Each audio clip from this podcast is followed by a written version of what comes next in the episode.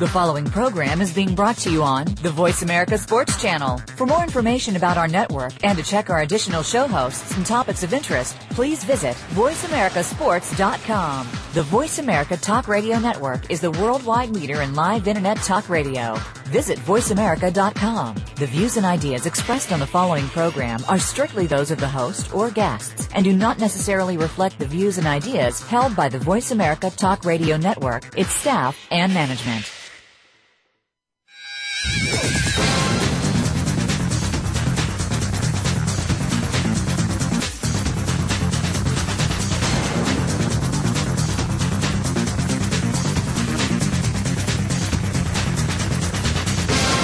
Ready to talk sports with Daryl and Sam.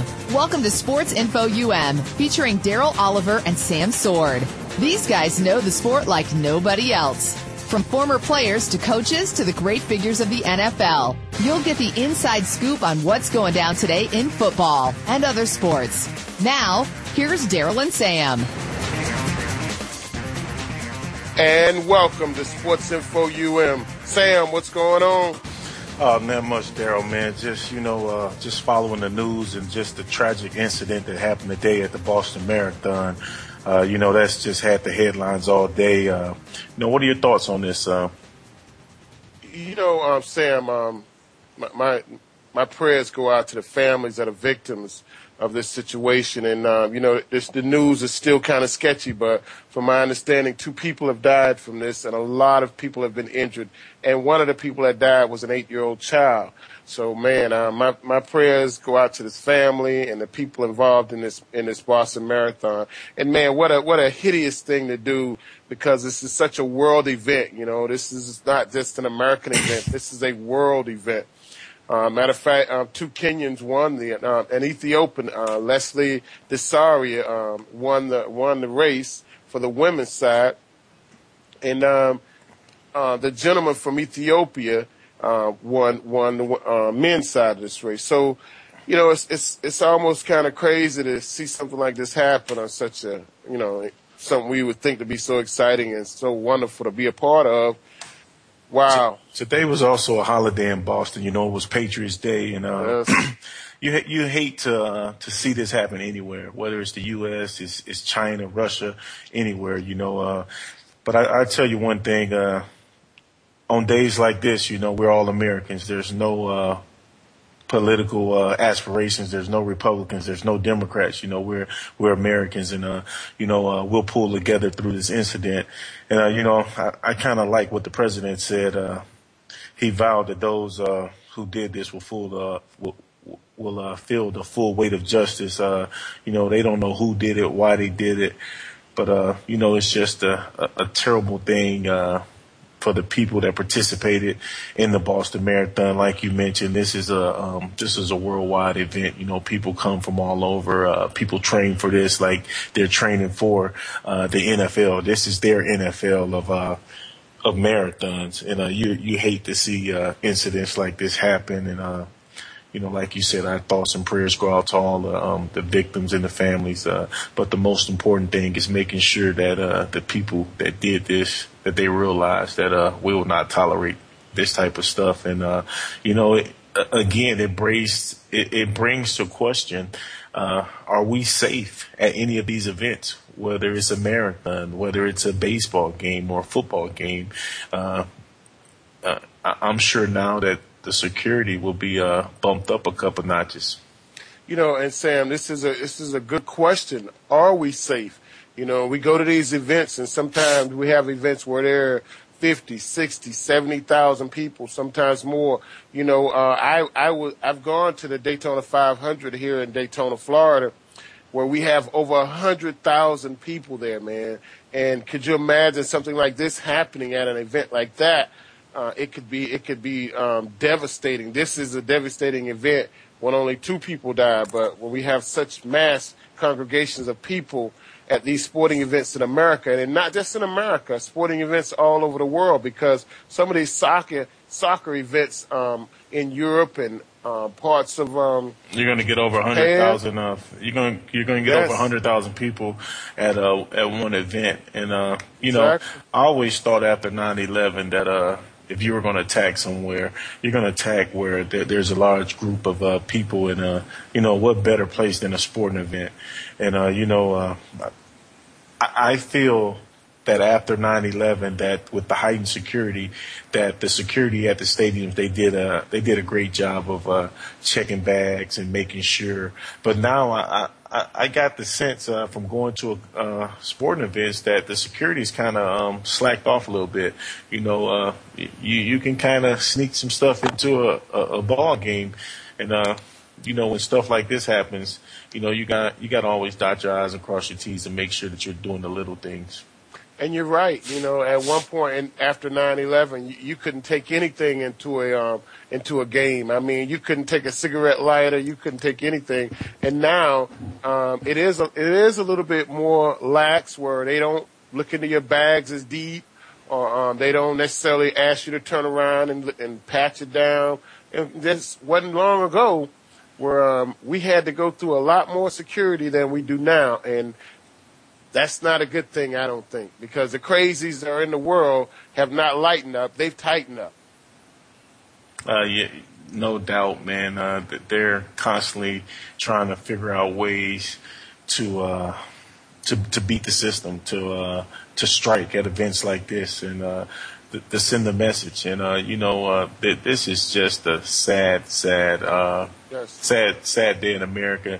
Uh, you know, they they said it was shattered glass everywhere, smoke, uh, severed limbs. Uh, you know, but the one thing is, uh, I, I heard a ESPN reporter speaking, and he and he mentioned that uh, how the the announcer told everyone that they have to they have to be strong in this moment and uh you know don't panic. This is what they've been trained for uh incidents like this. And uh you know uh just think about the security that was on hand. And uh you, you prep and you and you go through different scenarios uh, and you pray that it never happens. But when it happens, you know, you don't have time to feel sorry, uh, for, for the victims at the moment. You know, you're trying to get everybody, everyone to a, a safe place and, uh, make sure everyone is taken care of and no one else get hurt. So, uh, you know, just think about the guys that were right there in that moment and how they had to react. And, uh, from everything I've heard, they've, they've done an outstanding job. Yeah, and, and Sam, this was not an event where we had two teams or where we had um, one guy playing against another guy. This was an event that we had 24,662 participants, and the average the average um, participant usually finishes the race in about four hours, a little longer than four hours.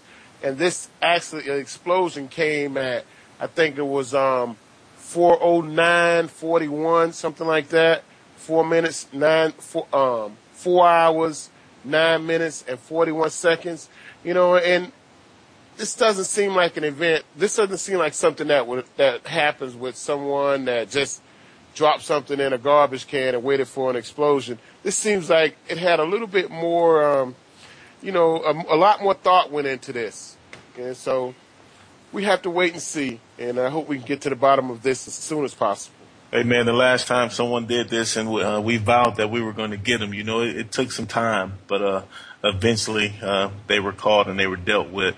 So uh, I, I have faith in our president. I have faith in our um, security team that uh, that they're going to do everything. They're going to work hard and they're going to make sure that uh, justice will be served. You know, it's sad. This is the 117th uh, running of the Boston Marathon, and for something like this to happen, I, I, I agree with you uh, wholeheartedly that uh, this is something that was very well thought out, and uh, they they executed, and uh, you know they're going to get their day because eventually there's going to be a crack. They're going to slip up, and uh, justice will be served. Oh yeah, and and it's it's so scary that we see things like this happening right before our eyes on television. You know, it's not like you know you hear about it. You know, I, I guess twenty or thirty years ago, something like this happened about it. You had to wait until the six o'clock news. Now something like this happens about it. Almost everyone knows about it within the hour of it happening.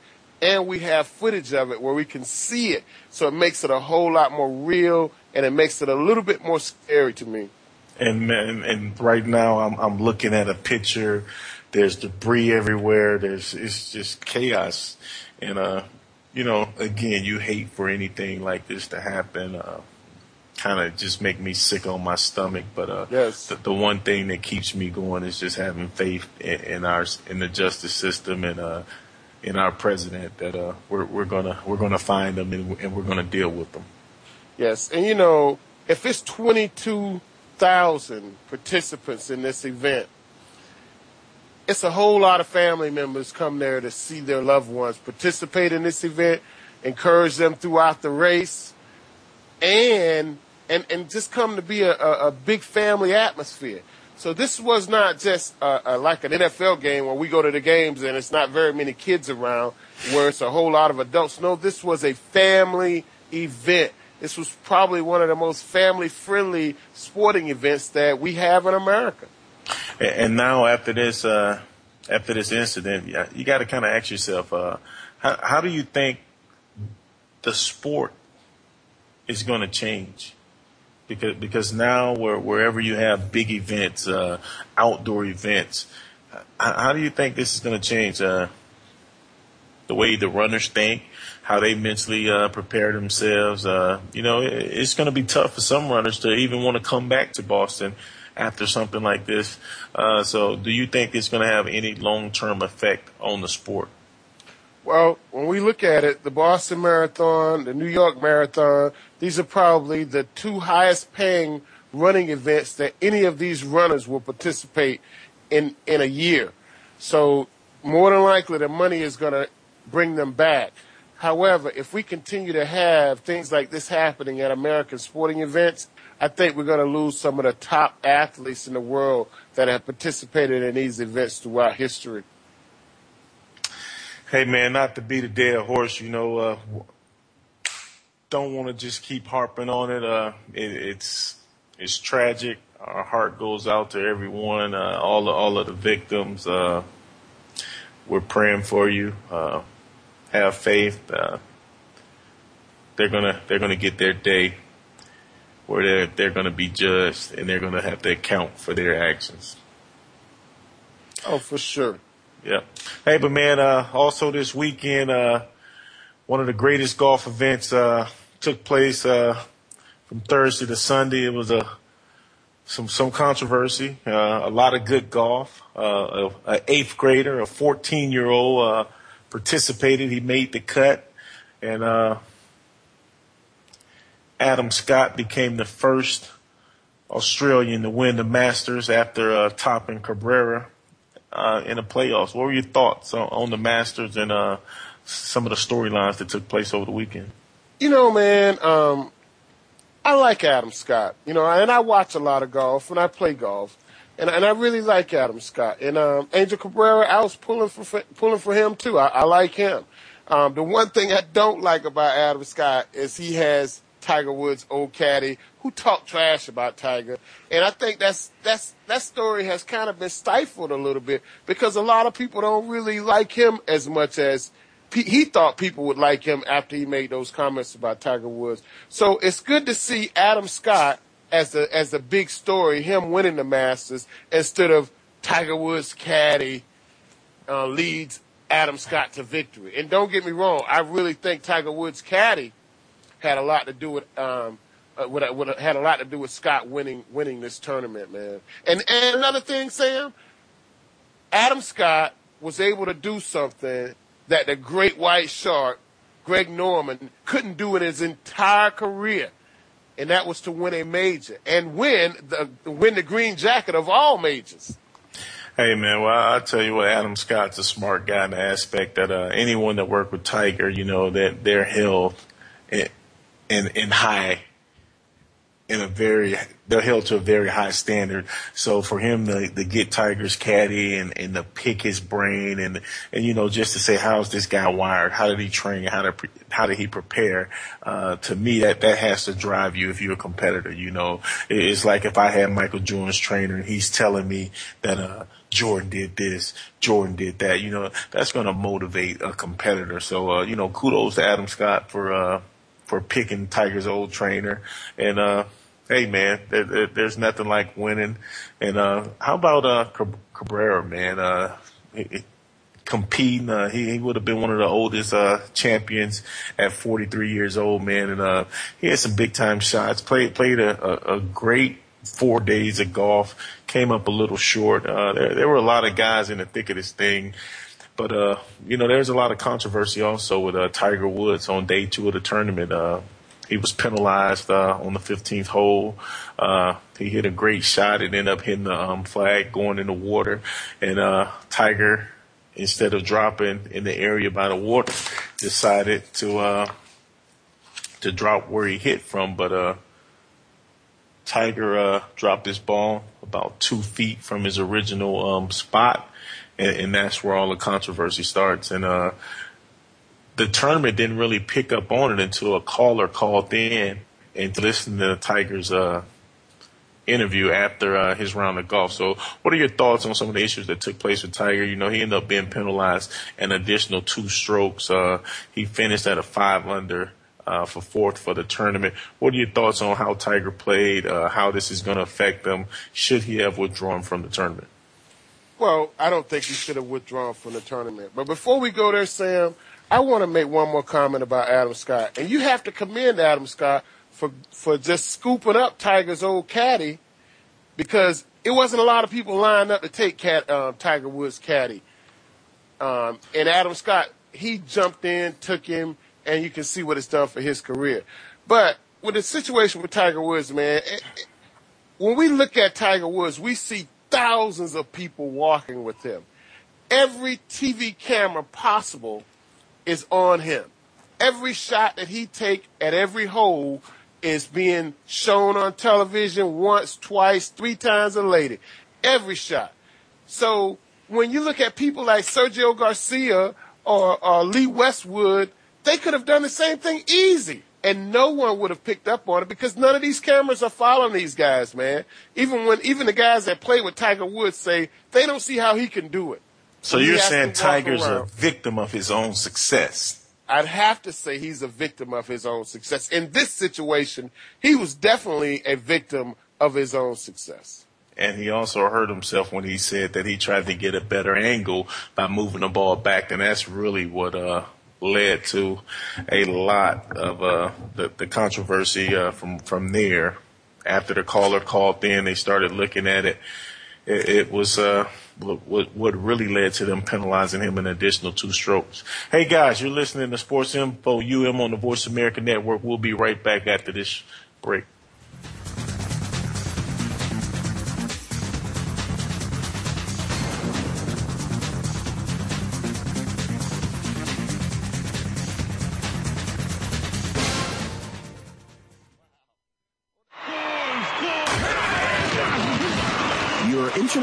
Flagship station for sports. Voice America Sports. Okay, sports fans, here's your opportunity to discuss football, America's favorite sport. On an annual basis, millions of people attend, watch, and listen to football, both pro and college. Ray Ellis Sports, an internet talk radio show, was developed with the fan in mind. Join host, former Philadelphia Eagles and Cleveland Browns strong safety, Ray Ellis, on Voice America Sports every Tuesday at 1 p.m. Pacific for exciting, interactive football discussions from the fans' perspective. Tune in every Tuesday at 1 1 p.m. Pacific to Ray Ellis Sports right here on the Voice America Network. And let's talk football. Do you love sports talk? Can't get enough sports talk? Have we got a show for you? It's about the NFL training camps, Super Bowl previews, a look at the new starting quarterbacks, and weekly key injuries. We'll take your calls and emails right on the air. Former Philadelphia Eagle James Loving is your host, and you never know who'll drop by for a co-host spot or an interview on the spot. Tune in to Loving That Sports Talk with James Loving every Wednesday at noon Pacific Time time, 3 p.m. Eastern Time on the Voice America Sports Channel. We some hard hitters. We some hard hitters. Hard Hitting Radio is a new kind of sports and entertainment show. Your hosts are NFL veterans Mark McMillan and co-host Byron Evans. It's an hour of hater-free radio every week. You'll hear interviews with top athletes, celebrities, coaches, and fans. It's humor, hits, and conversation. Hard Hitting Radio is on with McMillan and Evans. Listen Fridays at 3 p.m. Pacific Time, 6 p.m. Eastern Time on the Voice America Sports Network.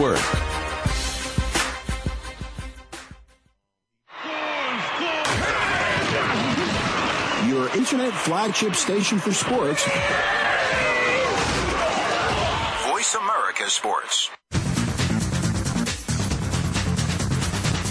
You're tuned in to Sports Info UM with Daryl and Sam.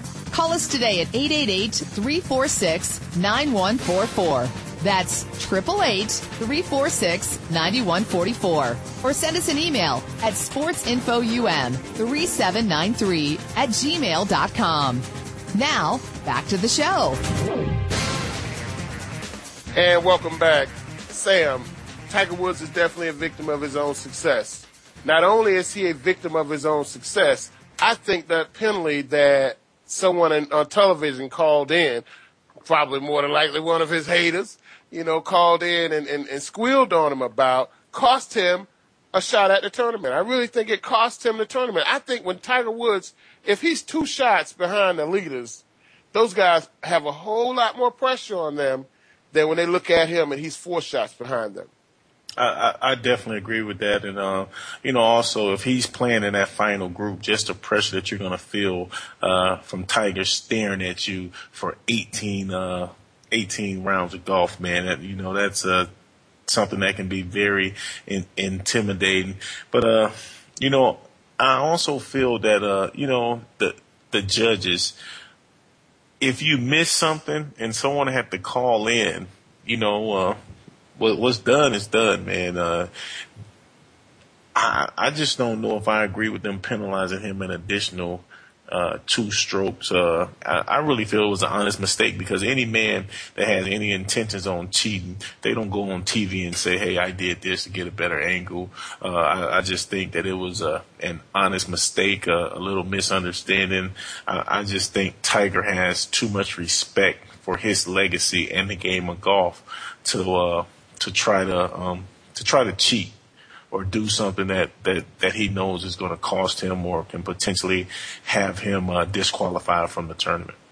And you know, this was probably a blessing in disguise because if Tiger Woods had won this tournament, do you know what kind of scrutiny he would have received? You know what everyone would have said, "Oh, his this Masters, this um, major tournament was tainted." You know, a lot of people say he should have withdrawn from the tournament. So you know, a lot of people would have been saying, "Oh no, this is tainted. He should have. He should have never been able to take home that green jacket."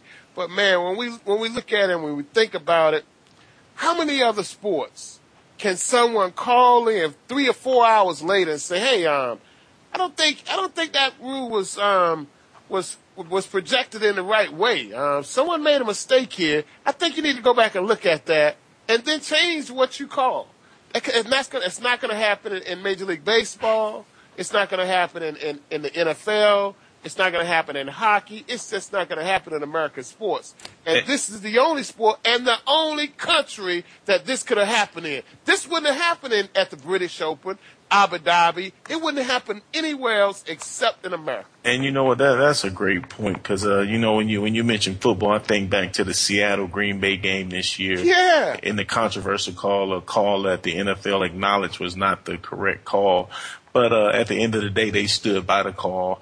And uh, you know, I, I feel that if they missed the call, it was something that uh, they should have allowed. I mean, uh, uh, I, I play a little golf. I don't. I'm not as versed in the rules as a lot of people, but I, I just thought about that game. You know, that game clearly, that call clearly cost the Green Bay Packers a game. But the NFL um, realized that they, they couldn't go and, and change the call and, and change the outcome of the game. That that's just something that you don't do. You know, uh, no one's perfect. Uh, mistakes are going to happen, and uh, sometimes you're going to get away with stuff that, uh, and, and that's just part of the game and you have to chalk it up to, to being a part of the game. Exactly. We do have to chalk it up as being a part of the game. But you know, on another note, man, uh, I'm I'm very happy with the way Tiger is playing. Uh, he he didn't win this tournament, but uh, he, he's been playing some really good golf to start the year. And my next question to you is, uh, do you feel Tiger will win a major this year with uh with the hot start that he's off to? You know, um, I really think he is going to win a major. I think he was pretty much on track to win this tournament in, um, in Georgia. But uh, I, I really can see him winning the British Open. I, I think I think that might be the major tournament he wins this year. Hey man, uh, we shall see. But uh, I'll tell you one thing, man. Uh, another uh, young man that I was very impressed with is a 14 year old, made the cut, uh, finished 58, shot 12 over, uh, but he was the low amateur in the event and the youngest to achieve this feat in the 77 year history of the tournament. Uh, you know, and he was also penalized for slow play. He was warned a couple of times, but he was penalized for playing too slow. Well, you know, I've seen Tiger Woods get warned for slow play. And I've seen guys warned for slow play on television. But never have I ever seen anybody penalized for slow play. You know, and I guess the question is, what a 14 year old, an amateur, a 14 year old, and he, he's penalized for slow play. I think you got you gotta you, you, gotta look the other way every once in a while, and I think this might have been a good good time for them to look the other way, man. Hey man, if they're not gonna do it for uh, if they're not gonna do it for Tiger, now you know they're not gonna do it for a fourteen year old. But uh, hey man, rules are rules. Uh, hey, supposedly he was warned, and uh, you gotta do what you gotta do, man. Hey, and and hey, you're right. Rule, rules are rules. But I just I just think they could have maybe um, given him given him a second warning. And I think after your second warning, the next time there is a penalty. Yeah. Hey, Daryl, you know, last week it seems so long ago. Uh, there was a national championship game in college basketball. The University of Michigan uh, played the Louisville Cardinals in Atlanta. Uh, in my personal opinion, it was one of the best uh, national championship games in the last 10 years. The Louisville Cardinals were victorious 82 to 76. Uh, but uh, it, it was just an out outstanding game from start to finish. And, uh, you know, people ask me, they say, Hey man, they were right there. They were in it. And I just tell them, I say, we got Hancock, man. We got Hancock.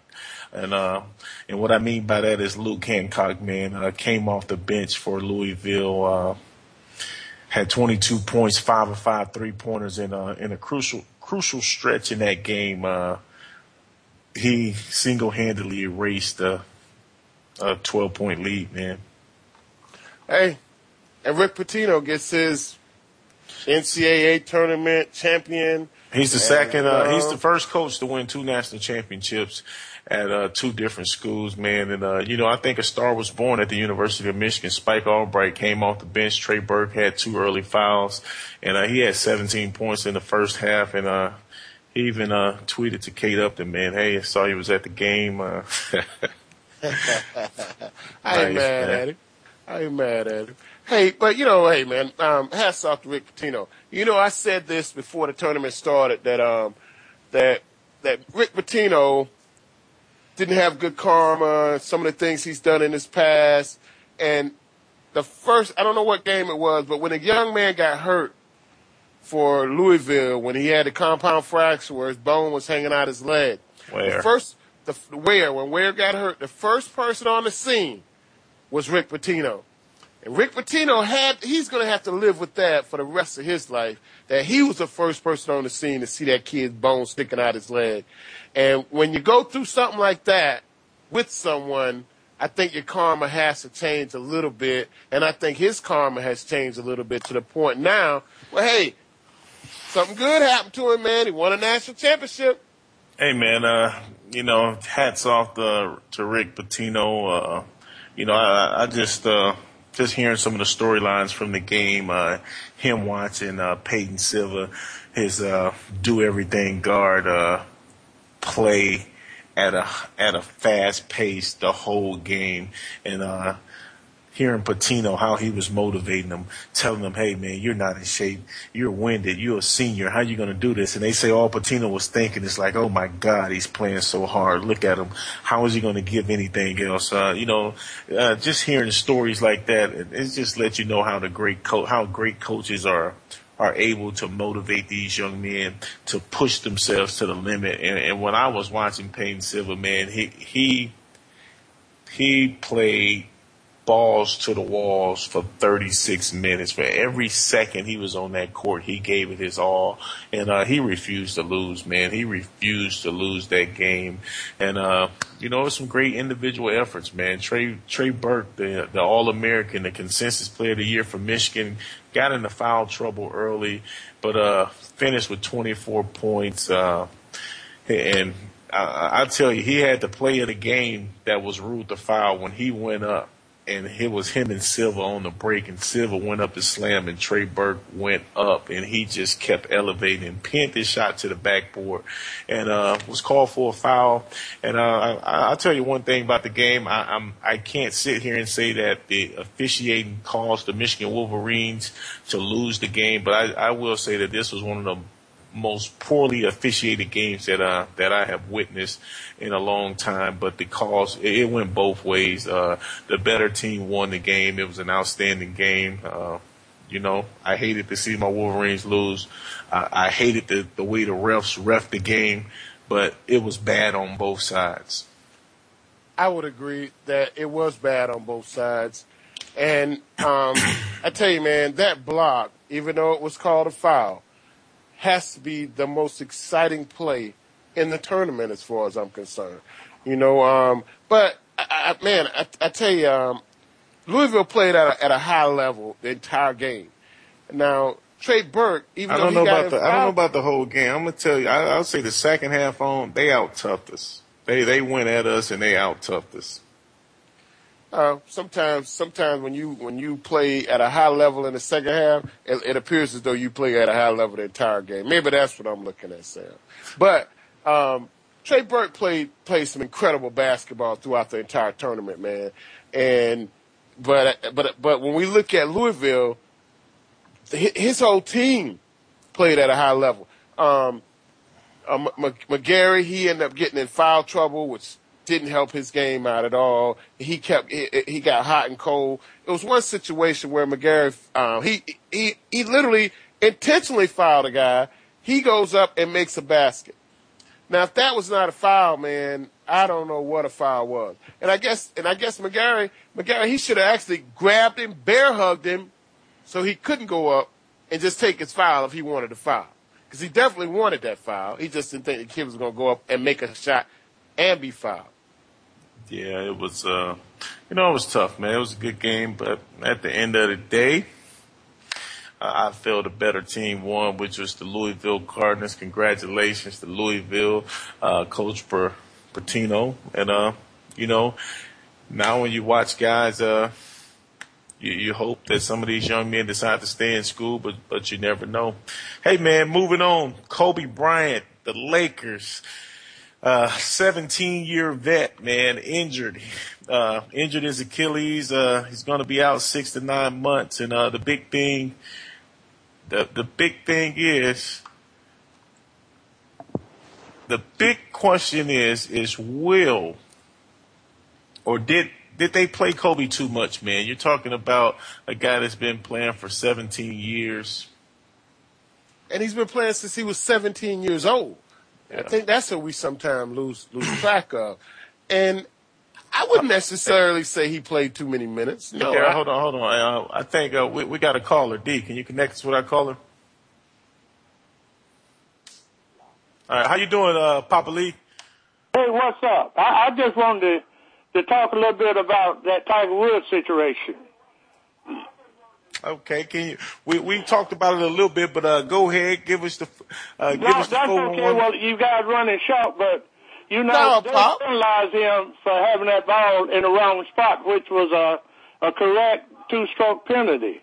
Well, the, everybody was complaining because he signed a card for minus three when it should have been minus one, but he wasn't notified ahead of time, even though they knew it.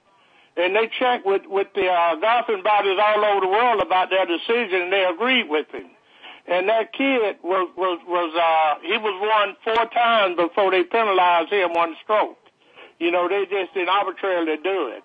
And when they play a game like the Masters, they have to go by the rules. They can't break the rules, even though he's a good kid. He was very well spoken.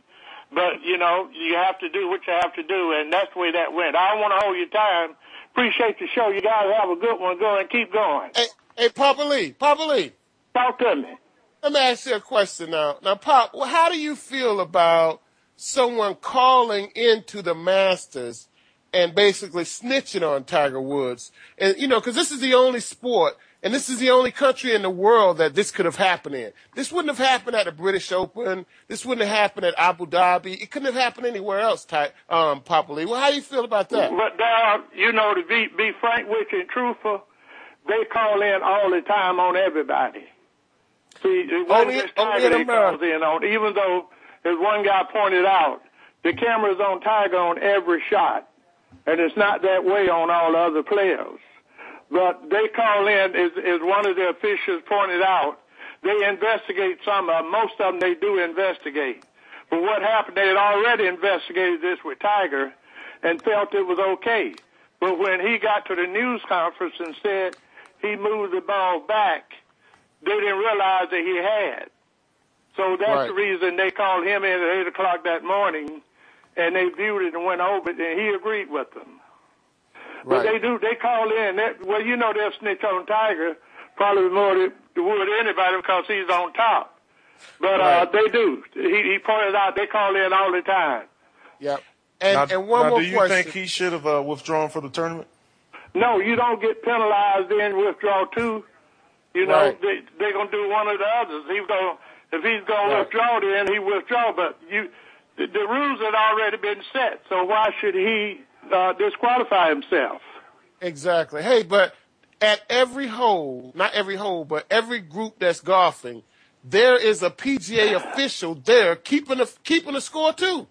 And some people say we shouldn't even have the players keep their own score because we have a PGA official keeping the score, walking with each group. Yeah, but see, it was the placement of the ball that threw everybody off. See, he got a certain amount of distance from where he struck the ball to where he could drop it. And he dropped it out of the area that was designated for that. And he didn't intentionally do it. He thought he was right, and the people at Masters thought he was right until he, he had the news conference the next morning and said he, he dropped it a couple of yards over in order to get a better shot. Well, then they Now- relooked at it, and, and they was correct, and he agreed with them.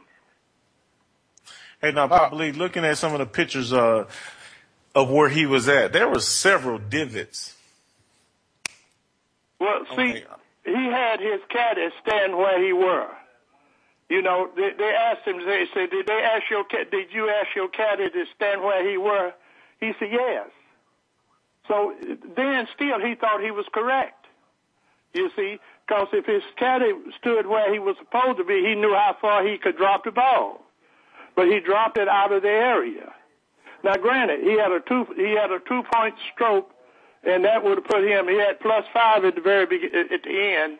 That'd put him. I mean, a minus five. He'd had a minus seven. But if that ball hadn't hit that post and went in the water, I think we would have had a different ending at the Masters. I Because think we that would kind of have. blew the wind out of his sails when that went in there. He went on and bogeyed another hole. Yeah. So, hey, uh, Papa, you know, Papa Lee, we- well, you know, he'll have other chances. But Oh, yeah, we gotta go to break. He was going right on at him. Papa Lee, we got to go to break real quick. We want to thank you for calling. Hey, guys, you're listening to Sports Info UM on the Voice America Network. Have a good one.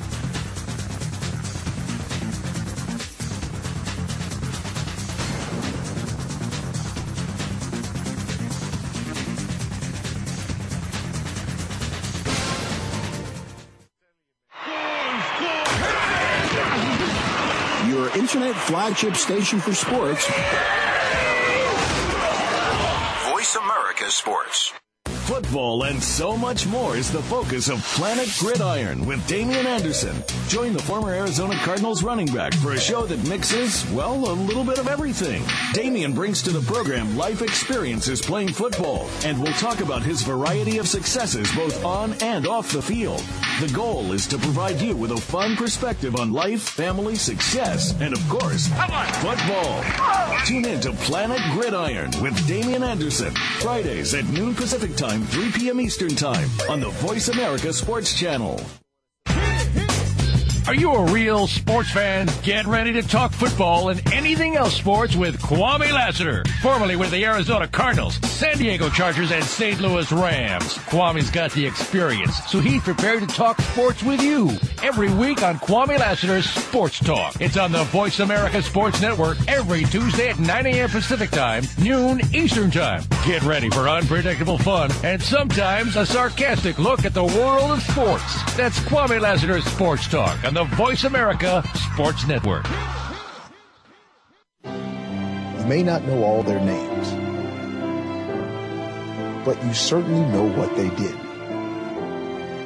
They helped make this game into what it is today. Now we can do more to help them. The NFL Alumni Association is proud to assist our retired players to help make their lives better today and tomorrow. To learn more, please visit NFLalumni.org.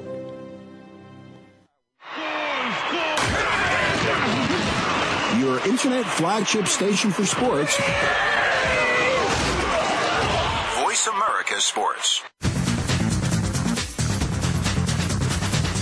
You're tuned in to Sports Info UM with Daryl and Sam.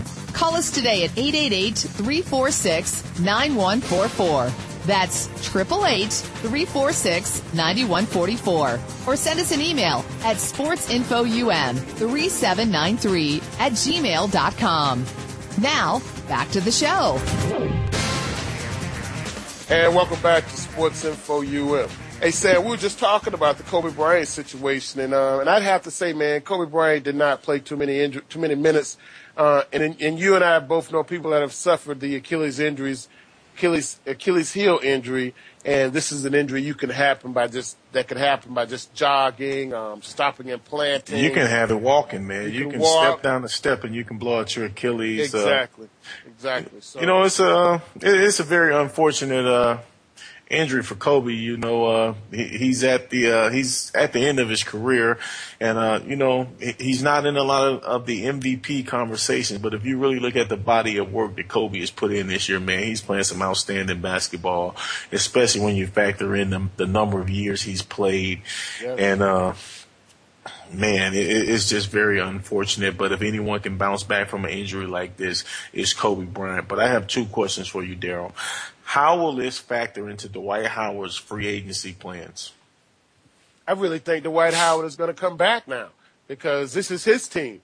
And uh, he might even be able to handpick who he wants to come and play with him.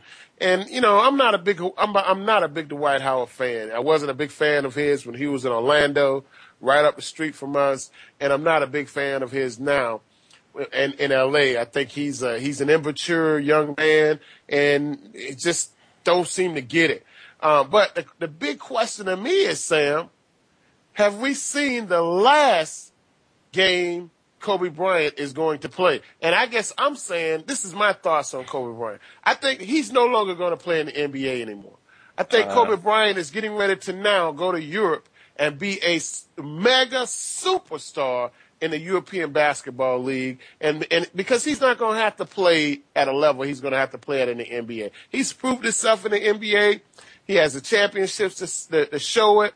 Now he could just go over to Europe, play in an Italian football league. He speaks fluent Italian, an, an Italian basketball league. He speaks fluent Italian. I think he'd have a great career over there for about five or six more years. And hey, and Well- guess what? Every night we'd hear about what he did on TV in America. Probably Well- be showing the games. Well, Kobe said that he feels he can play at a high level for five more years. Uh, I, I, I don't agree with you in the aspect that we've seen the last of Kobe in the NBA.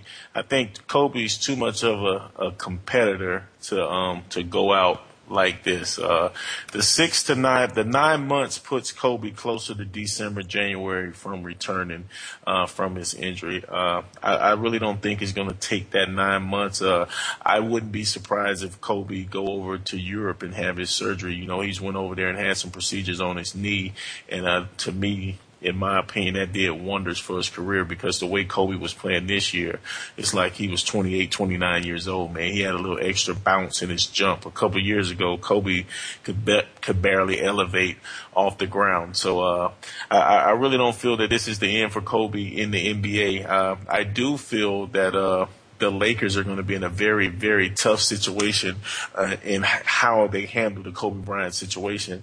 And what I mean by that is Kobe Bryant is on the books for $30 million for next season. That's another reason he's not going uh, to Italy anytime soon because for $30 million, whether he play or not, the Lakers owe him that money. But the thing that I would like to know is, are the Lakers thinking about using the amnesty clause on Kobe Bryant? That way, if they use the amnesty clause on Kobe Bryant, they can save between 60 and 80 million dollars when you factor in his salary and the um the luxury taxes that they're going to have to pay for Kobe. So that's an option for LA that and that's something regardless of if they're saying it publicly or not that they have to be considering. That's a lot of money no matter how you slice it and no matter how great he has been to that franchise. And I think you may have something there, Sam, because, you know, Mr. Buss died. The, the, Mr. Buss that brought in Magic Johnson, Kobe Bryant, all of those guys. He's no longer in charge. Um, I think you may be on to something there because the Lakers are going to be trying to find a way to make this team younger. And one of the few ways to make it younger is get rid of the oldest guy. And Kobe Bryant is, is one of the oldest players on that roster.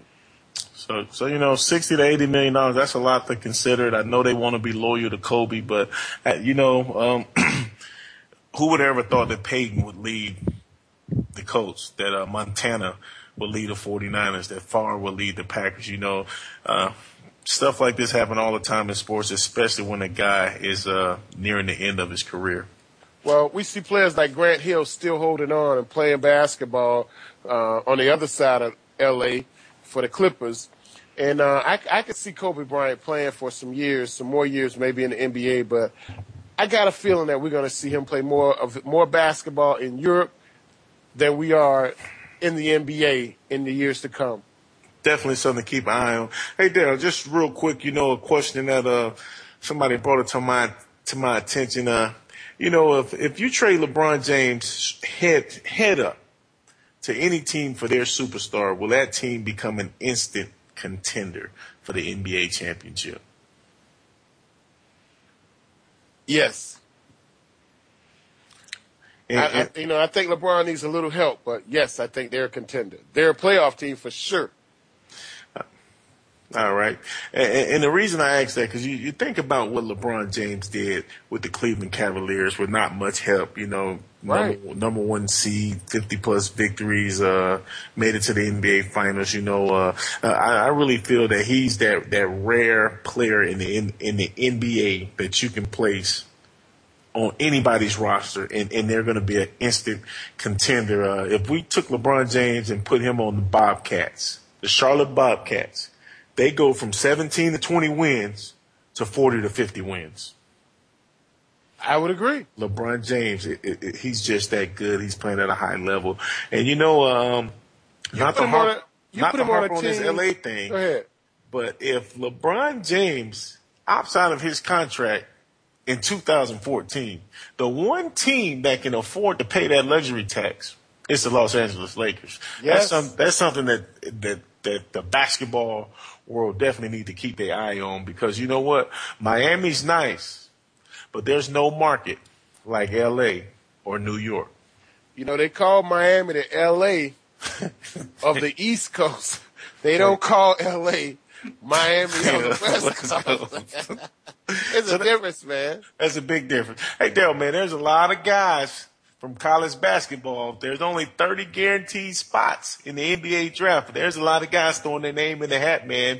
Trey Burke, University of Michigan, uh, Kentavious Caldwell Pope, the University of Georgia, uh, Noel from Kentucky. Uh, he had ACL surgery uh, a month or so ago.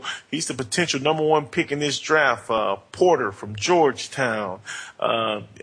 Indiana's losing their top two players. Uh, what what are your thoughts on some of these guys uh, entering the draft and uh, advice you would give them? Ben McLemore, Kansas, this guy that's also in that number one pick hunt. You know, man, um, I don't blame anyone for going for the money because these universities and colleges make millions and millions and millions of dollars off the backs of these young men. And any chance, when they have a chance to go out and make the money, they should go out and make the money. But Daryl, when 30 and 40 guys are entering early and there's only 30 slots, you know, uh, it, it's not like and there, there's two rounds, but the second round money is not guaranteed.